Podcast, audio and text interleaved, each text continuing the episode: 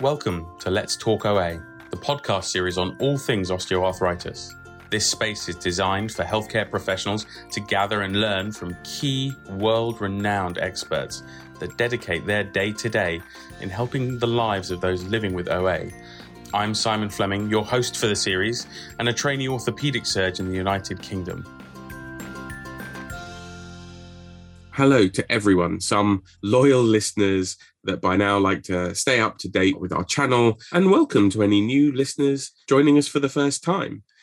As you may know from our last episode, we wanted to continue the conversation with Dr. Andre from Argentina, who's uh, an orthopedic and, and trauma surgeon, and Dr. Juan Carlos Callejas from Mexico, who's a, a rheumatologist and a, an internal medical doctor as well.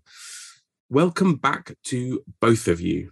Good morning, everyone. So, this feels very much like a to be continued type thing, like a cliffhanger. During our last episode, we commented on on all the different issues that impact on the right timing for surgery. This procedure can be life changing.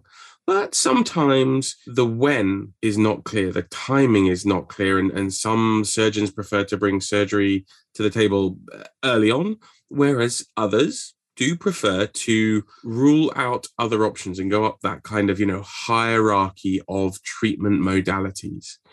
We got to, to comment on this as well as your agreement on a patient to patient but patient centered approach. Different clinical and treatment measures taken to try and delay total knee replacement surgery until it's appropriate and that's where we left off. We determined the right time for surgery. So today I'm going to jump right in uh, to ask what I think would come next, which is okay, surgeries, the conversation is happening. So, what are the complications in the context of this surgery? Well, I would say that there are two types of complications immediate complications and mediate, late complications. Immediate complications are those produced by some complication which no surgery is ever free of. Firstly, the infection of a prosthesis, which is a very severe complication that can be treated, but is still a very severe complication. There are also other issues, such as periprosthetic fractures, luxations, in the case of hips prosthesis, patellofemoral disorders, in the case of knee prostheses, and so on. In other words, these are complications that can occur in the first few years, but there are still unexpected complications. That is, in the vast majority of cases, these situations do not occur.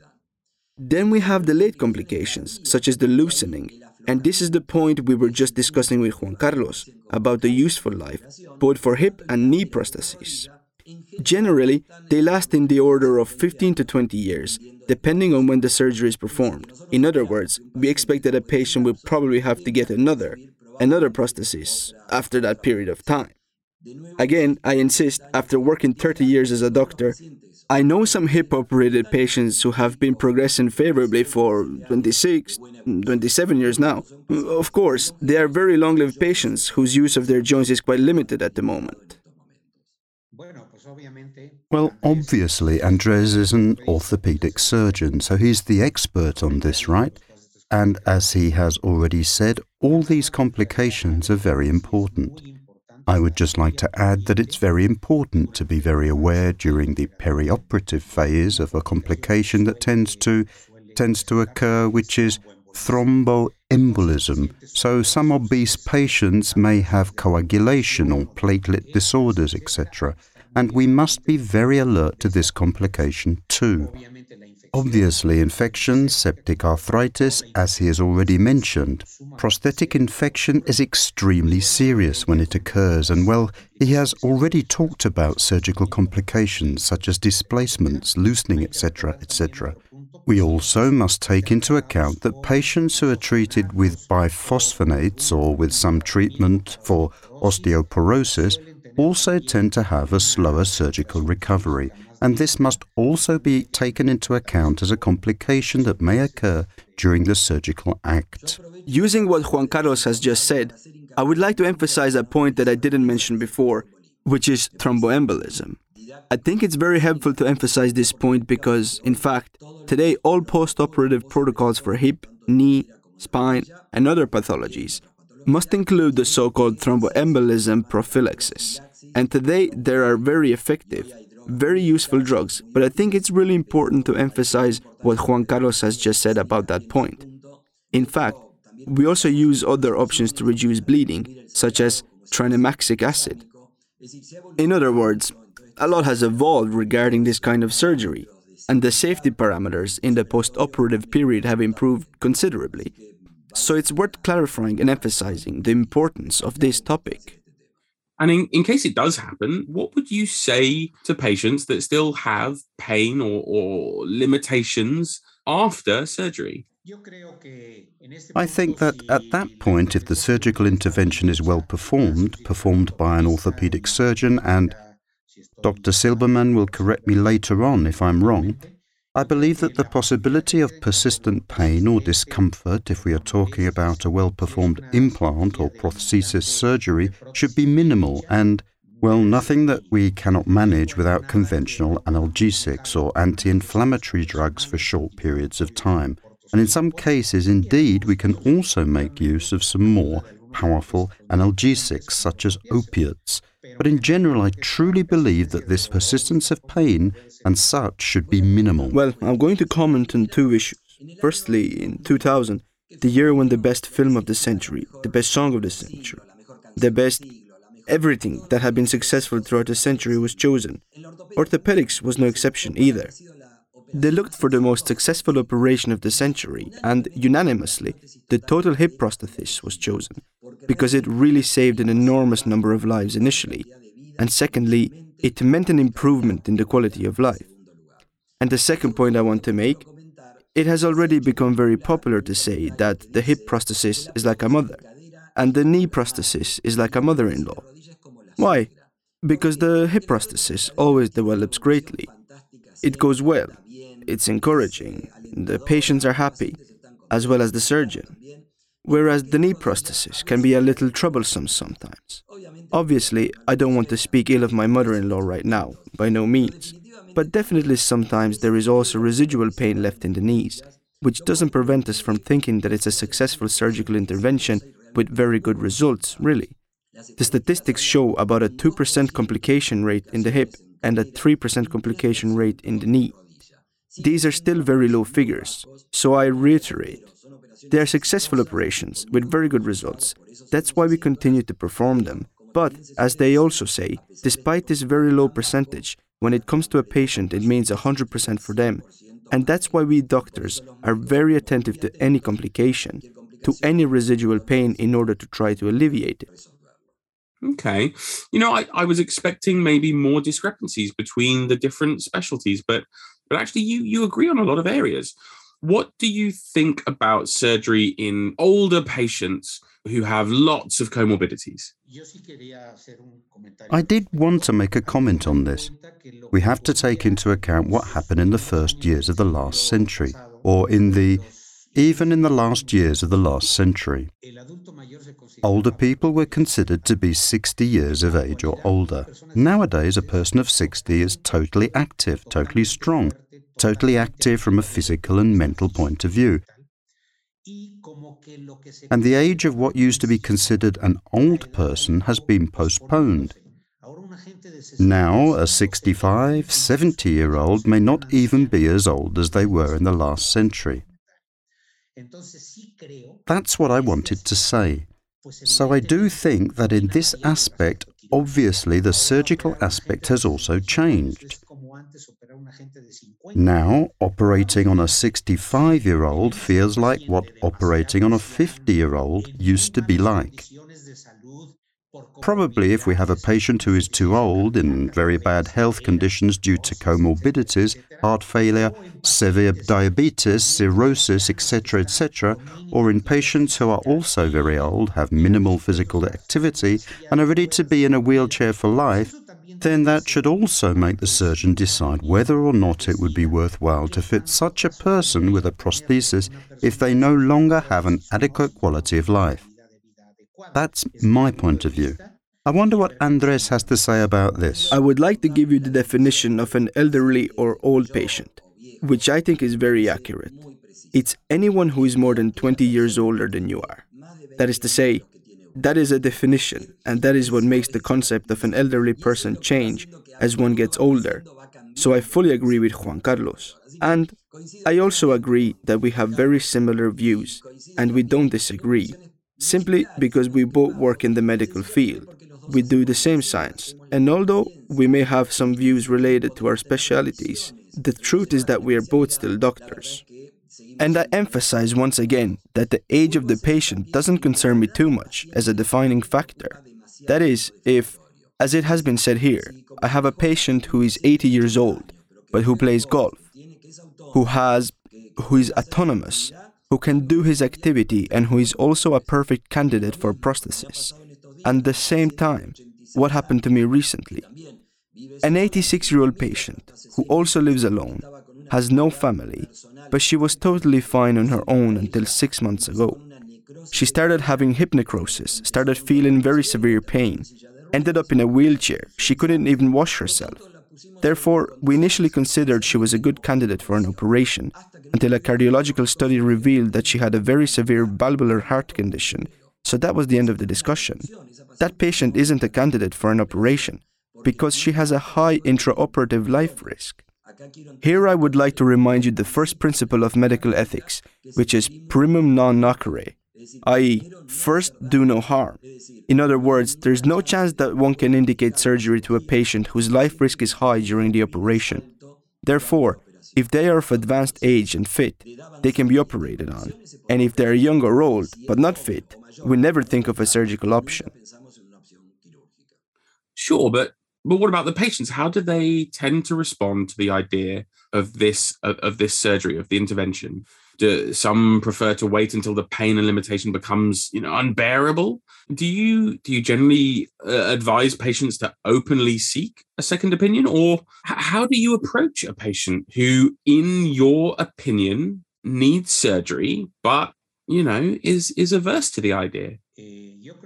Um, I think some patients do prefer to wait. Some patients are afraid, so obviously we have to guide them, lead them step by step, and make it clear when we consider it's appropriate. As Andres said, the patient is the one who will finally make the decision on their own. But yes, some patients do prefer to be led step by step, to wait a bit so we can help them manage their pain, their weight loss, etc all the things we have already mentioned. From my perspective, and as I have already mentioned, age isn't a predominant factor in making the surgical decision, but rather pain, physical disability, and what we have already said about radiographic evaluation. I don't see the need if everything is going well and we, as clinicians, rheumatologists, decide to send the patient to an orthopedist I don't see the need for a second opinion because we are deciding, well, clearly we are sending the patient to a qualified orthopedist who obviously we believe has the necessary aptitude to treat the patient properly. So I practically cast the idea of second opinions aside. Again, we agree with Juan Carlos on almost everything, but let's say it's not the same receiving a patient who has already been referred by a colleague, for example, a rheumatologist who has gone up the staircase we talked about at the beginning, has undergone the treatments, and at a certain point the situation makes obvious that surgery is required. When that patient arrives at the clinic, he already knows that he has to undergo surgery and things are easier. It's different for the patient who consults us due to hip or knee pain, who has not yet undergone all the treatments, but who has let the disease progress significantly, and then when an operation is indicated. Because there are no other options or alternatives, the patient, as Simon has just said, um, is not very happy and is always afraid, and everyone asks for non surgical options. That's why, as we said, the usual procedure is to try non surgical options, what we call conservative treatment. However, there are patients who often come to the clinic with a borderline situation and they have to undergo surgery. Those patients are a little bit astonished to hear that that option.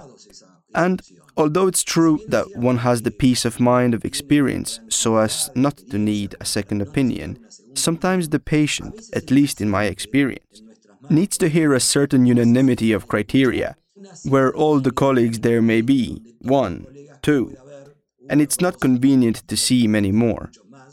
all agree on the surgical indication. So when we have a patient who is hesitant or who asks us about options, such as, for example, acupuncture or alternative medicines, we know that prosthesis is the only alternative. We encourage a second opinion so that the patient understands and is convinced that the best thing to do is to resolve the issue surgically. So we consider that listening to the patient is key to understand their expectations and their fears, because that is the patient who comes to surgery best.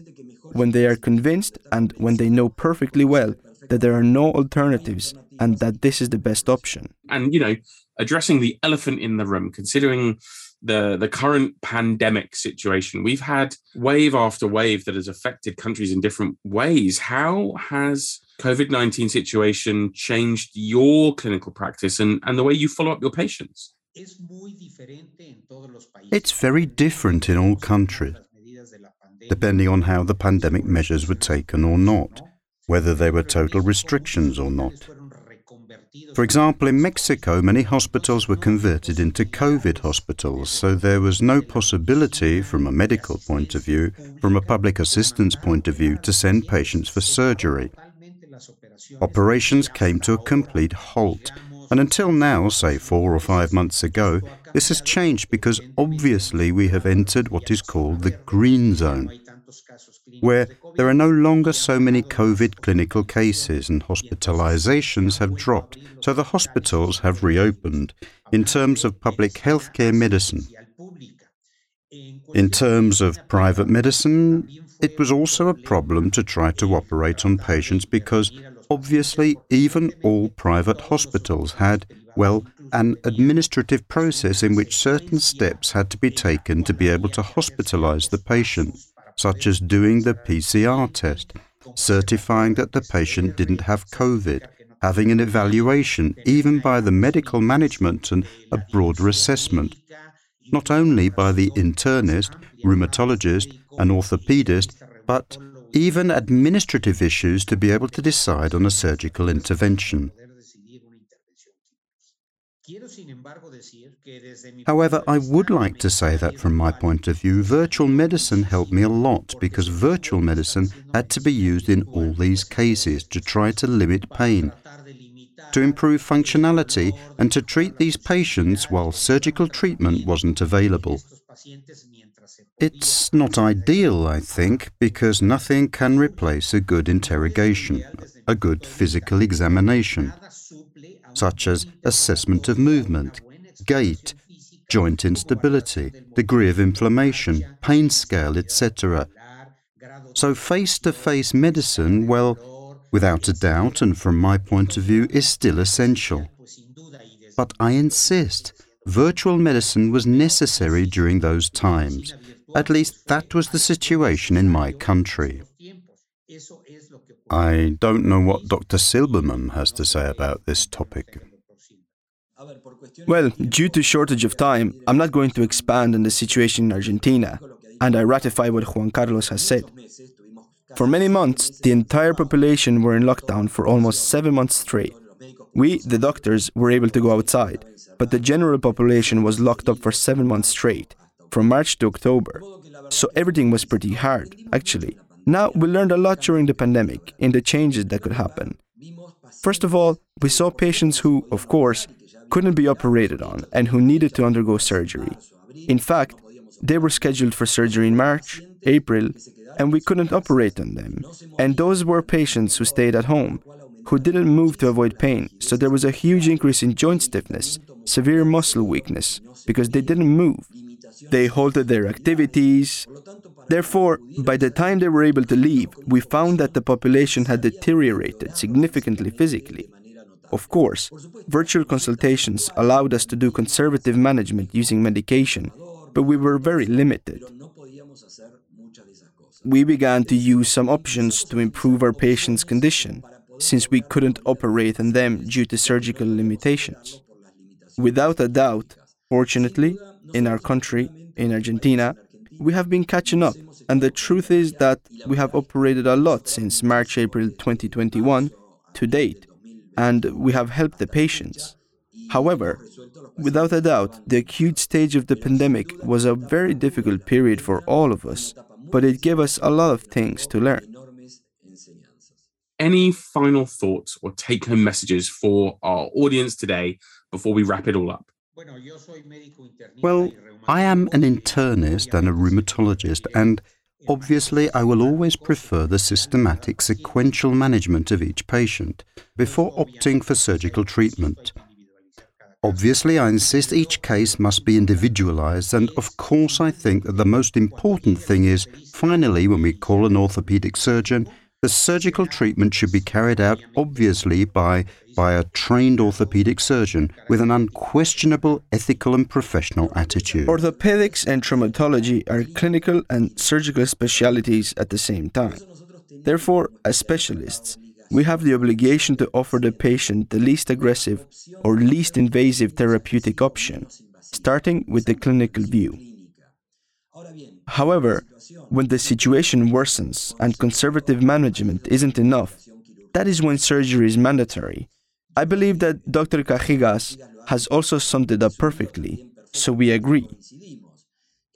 Moreover, we are all doctors, and that is why we really believe that teamwork, multidisciplinary studies with rheumatologists, clinicians, cardiologists, etc., are fundamental and in the best interest of our patients, which is our profession's ultimate goal. I spoke a while ago about the first principle of the ethics of medicine, primum non nocere. But let me remind you of the second and third. Secundum justum, tertium beneficium. That is to say, in the second place, be fair to our patients and fundamentally, beneficium, benefit. Always benefit. Always think of the patient's benefit both of you. I can't thank you enough. Thank you so much for your time today.